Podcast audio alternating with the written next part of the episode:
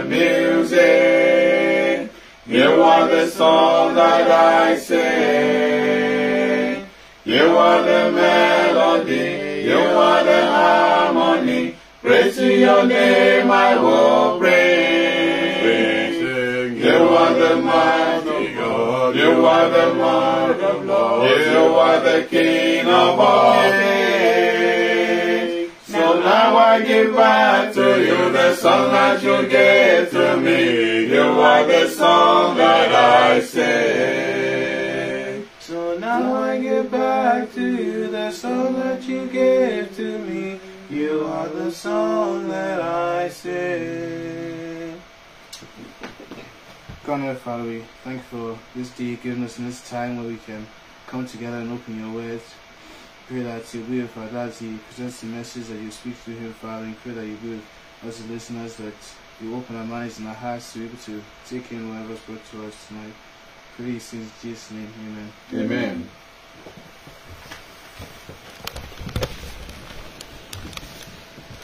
Uh, good evening, all my viewers. Well, uh, once again, this is your brother Paul coming to you live uh, on your screens.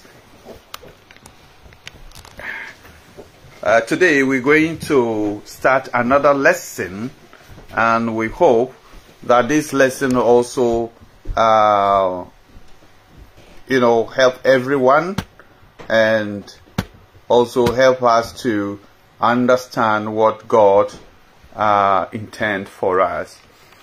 Now,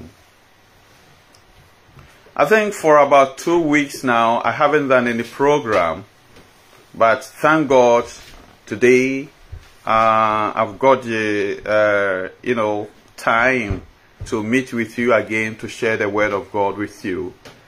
Uh, what we are going to discuss is very simple, and the topic is corruption in the Christian religion. When we say corruption in the Christian religion, what are we talking about? What are we talking about?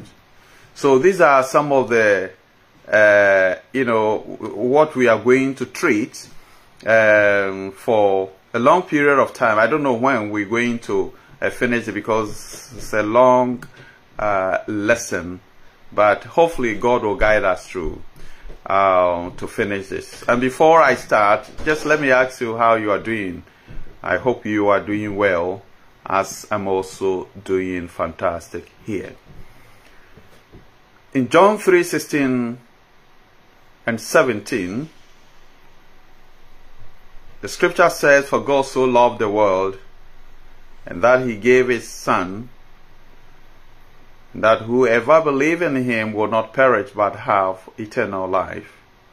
Verse seventeen says, "For God did not send his son into the world to condemn the world, but in order that the world might be saved through him."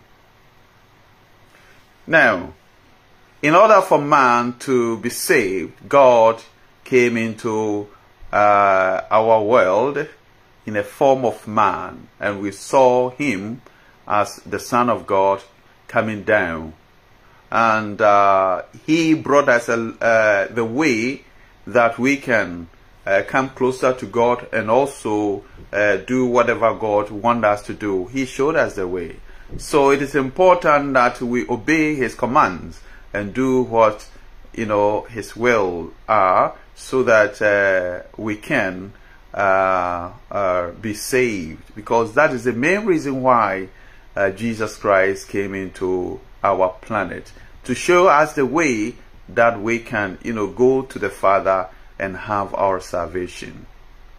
Now, I've titled my lesson as "Corruption in the Christian Religion." Now, when we say corruption, what does it mean? Corruption is a broad word. I mean, you go to some organizations and they'll say there's corruption here, and in politics we talk about corruption uh, in the country. Now, can corruption come in Christianity? Is that what Brother Paul wants us to, you know, learn, uh, you know, today? Yes. Now, As far as Christian religion is concerned, when we say corruption, it may be defined as a process by which a religious command or an expression or a practice is, you know, changed from its original uh, state to one regarded as erroneous or debased. That is what a Christian corruption or Christian cor uh, corruption in Christianity is all about. That is trying to uh, do what? Just uh, go away from the normal practice as the Bible talks about to something different altogether. It means you have corrupted uh, what the Bible, you know, teaches. You see, Israel was the first nation to walk with God, and when he gave his laws to them uh, through his prophet Moses, and this is what the Lord said. In Deuteronomy chapter four verse two, God said to them, "Don't add anything to the word and uh, that I'm commanding you, and do not take anything from it. Instead, keep the commands or commandments of the Lord your God." That is Deuteronomy chapter four verse two. So it's important. God gave his laws to Israel and he warned them nobody should add or subtract anything from it. You know, but with time, over the generation, what we've seen uh, is that the people, you know, corrupted these laws that God uh, gave to them and completely deviated from the original path. They made their own laws instead of following God's commandment. Okay, and as a result, God also reminded the people through his prophet Jeremiah. And let's hear what Jeremiah said about, you know, uh, people deviating from God's word.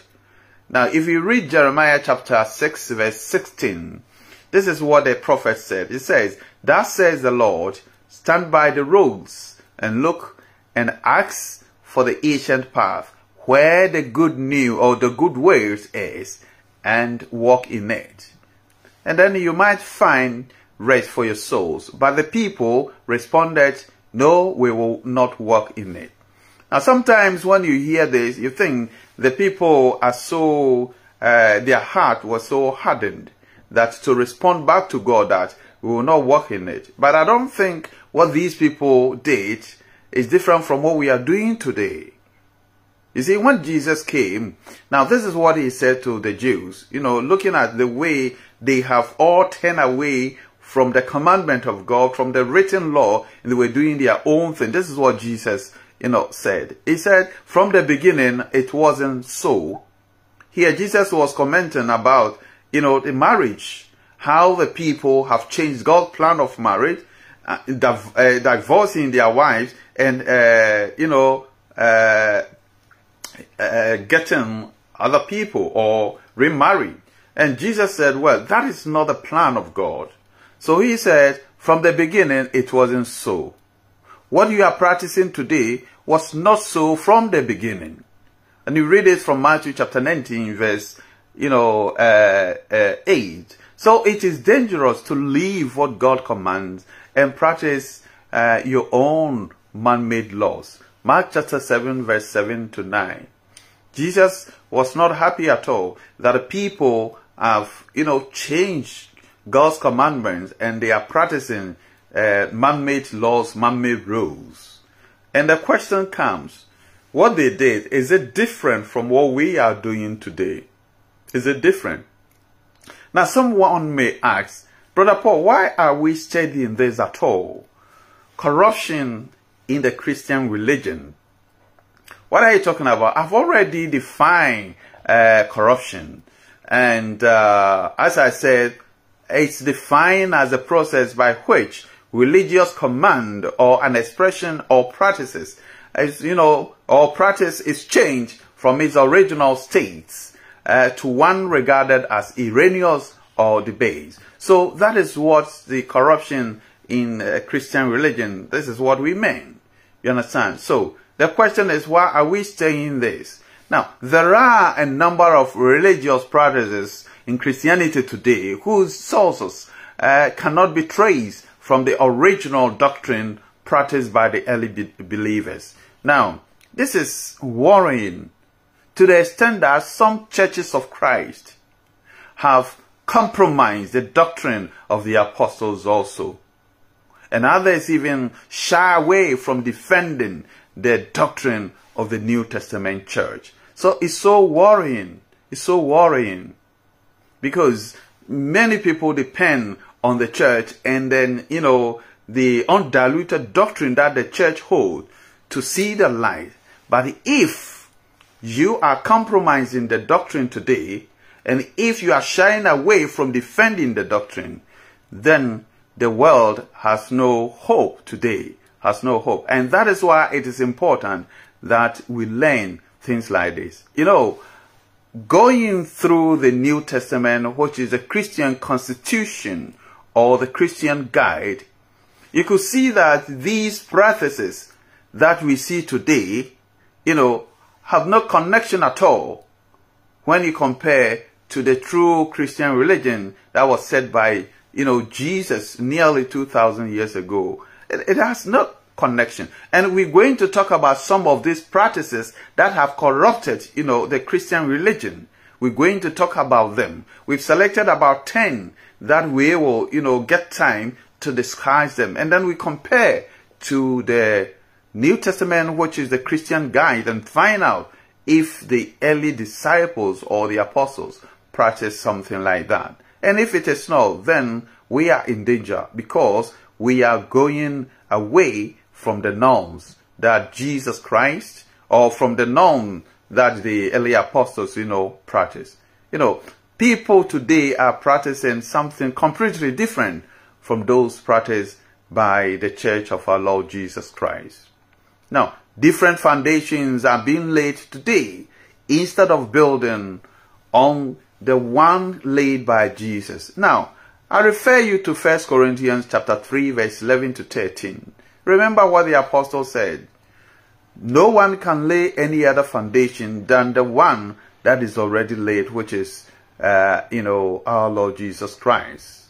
So what we as modern day Christians should do is to, you know, look back and look at the foundation that the apostle laid so that we can build upon it. Because anything that you use to build, you're going to be tested at the, you know, at the judgment day. So it is important you go back to scriptures and see how the apostles or the early Christians, you know, the foundation they laid, so that we can also build upon that. Now, there are some practices or teach, uh, teachings that we're going to consider as far as, you know, this, this uh, study is concerned. We're going to, and some of the things we're going to talk about, uh, first we will discuss the women ordained as pastors, ministers, and church leaders today, and compare it with what the scripture teaches. Now, I'm saying this because we also have heard in somewhere in America, even in the Church of Christ, some women have been ordained as, you know, elders, which is something that you cannot find in the scriptures. So uh, it's so worrying that people are compromising the doctrine and going away from the teachings of our Lord Jesus Christ. And we also talk about infant and baby baptism. Instead of, you know, baptizing someone who can understand and make decisions for himself. Babies or infants are baptized. They don't make decisions for themselves, but their parents make the decision for them. And they think they've had the right baptism. We will, uh, you know, compare with the Bible and see the, what the Bible, you know, talk about. And also we discuss something we call celibacy. Now, when we say celibacy, it's, uh, it's uh, what do you call it, a teaching from some quarters of religion where people who are leaders in, in the church are prevented from, you know, uh, uh, uh, uh, married or marrying uh, uh, women, okay? So, celibacy simply means you have to be single before you handle, uh, you know, God's leadership. Uh, We will compare with the Bible. So is that the case that somebody who is leading God's church, that person should not marry? Is that what the Bible teaches?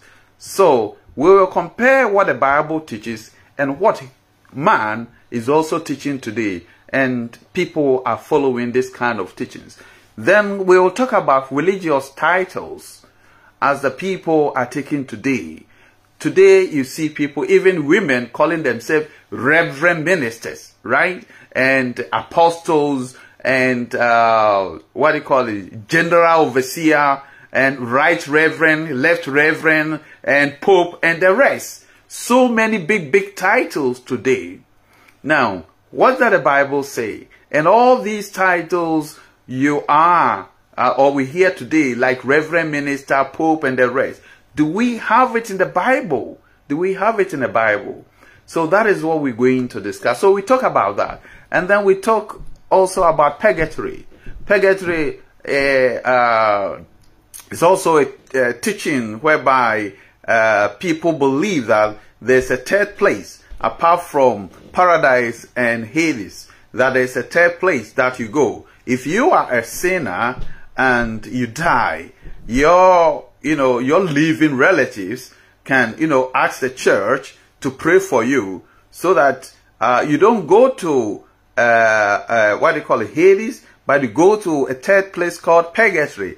And then you go and then um, uh, you, you, you make amends of your life. And then God will take you to paradise or to heaven. This is also teaching that people are believing. These are all practices.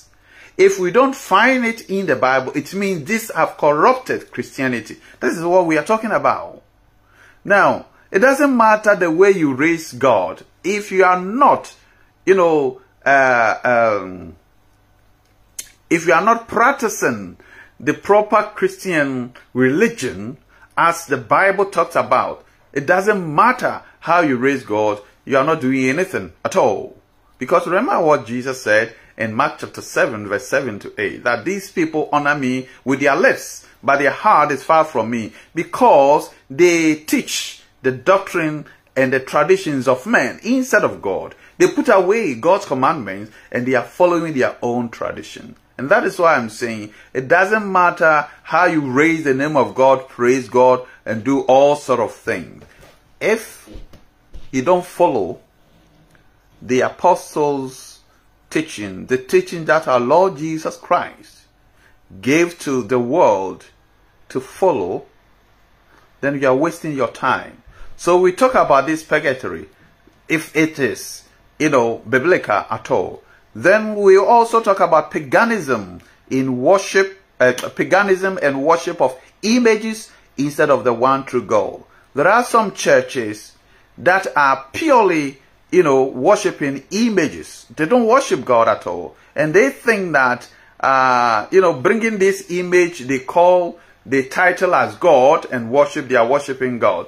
So, these are some of the things we also talk about. Now, paganism and the worship of images instead of through God. This is also found in Christianity today. And people think this is Christ, uh, part of Christianity.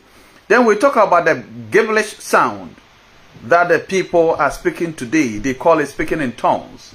This has also, you know, uh, crept into, or what do you call it, they, they also find their roots there in Christianity. And uh, they are practicing now.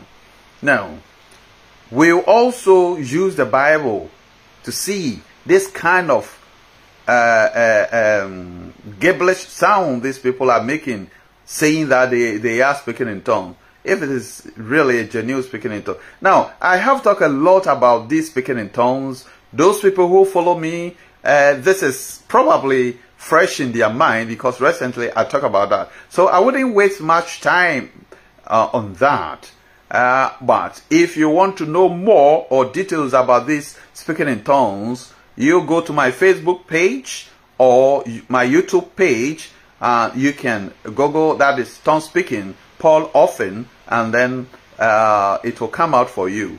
And then we are also going to discuss worshiping uh, on the Sabbath instead of the Lord's Day.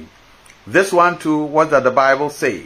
Because there has been a lot of argument. People, some people say, if you don't worship in Sabbath, uh, you know, go to heaven. And people say, if you don't worship uh, uh, on Sunday, you know, go to heaven. The question is, is it important the day that one worship?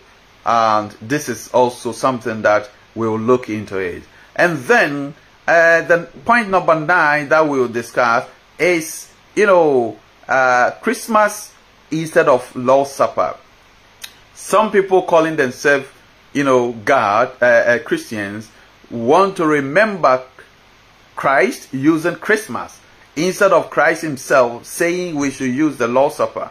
So what does the Bible say about this?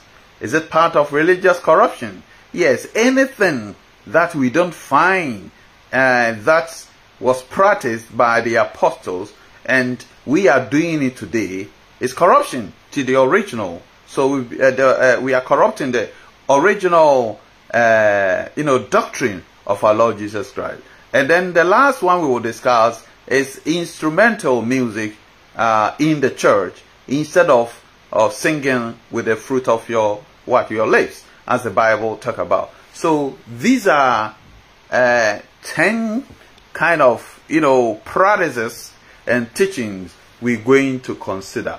So today I'm not going to talk much. This is just uh, what they call it, the introductory part that I'm going to, you know, give it to you today.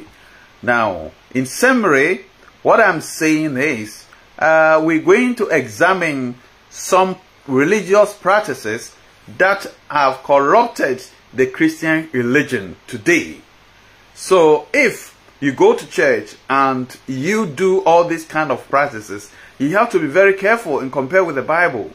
And compare with the Bible. It's not the singing that you sing that matters. Or it's not um, praising God or the, the prayer that you pray that matters. But as God told uh, uh, uh, what they call King Saul, I'd rather you obey me than the sacrifice. Do you understand that? I'd rather you obey what I tell you than the sacrifice you offer. So it doesn't matter.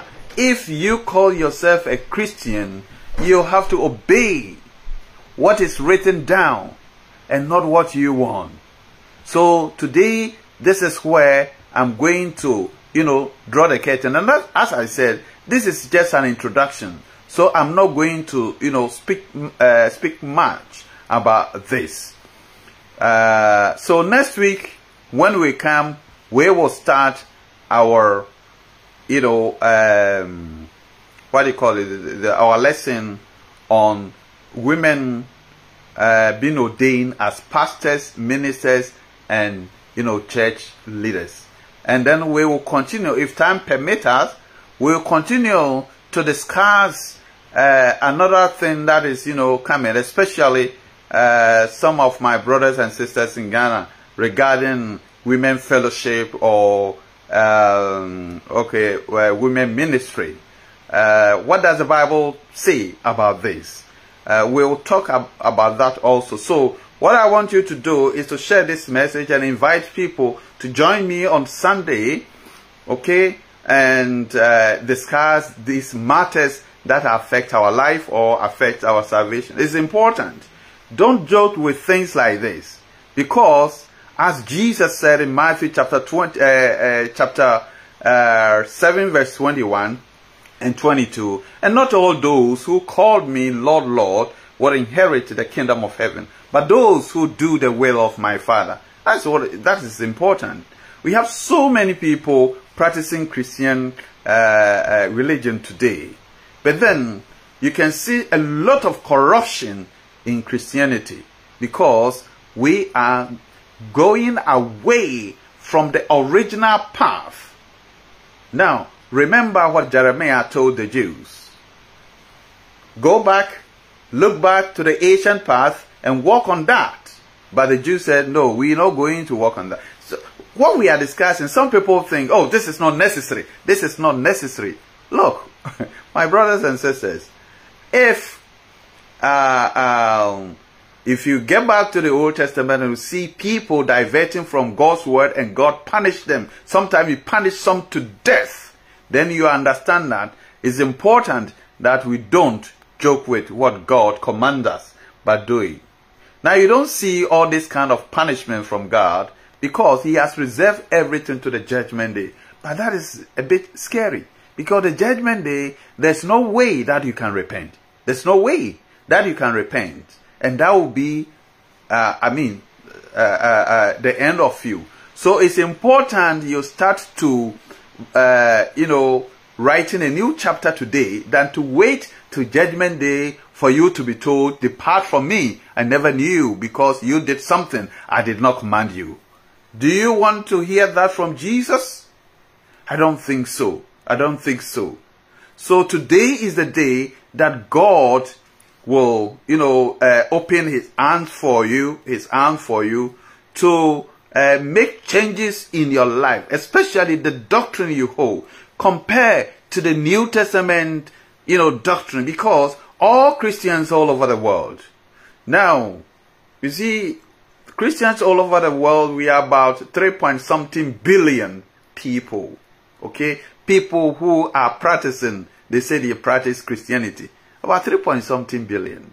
But the, when we talk about the divisions, I mean, it's so enormous, it's so enormous that uh, Christ who preached that all his followers should be one, sitting down and looking at all these kind of divisions that's going on in Christianity, and he'll think this is all Christ won. And some people think, well, uh, uh, we should leave everyone to do whatever he wants. To the extent that some churches of Christ members are now shying away to defend the truth, to defend the gospel. And when he says something, oh, just leave them. My brothers and sisters, it is time we stick to the plan. We go by the doctrine so that at the end of it all, we get the crown that Jesus has promised us. So next week, as I said, follow me and let's discuss women leadership. Women who are being ordained as reverend ministers, as pastors, as, you know, a, a priest in the church. Compare to what the scripture says. God bless you that you always take time and follow uh, this lesson. Please do share it for me and God will bless you. Bye-bye.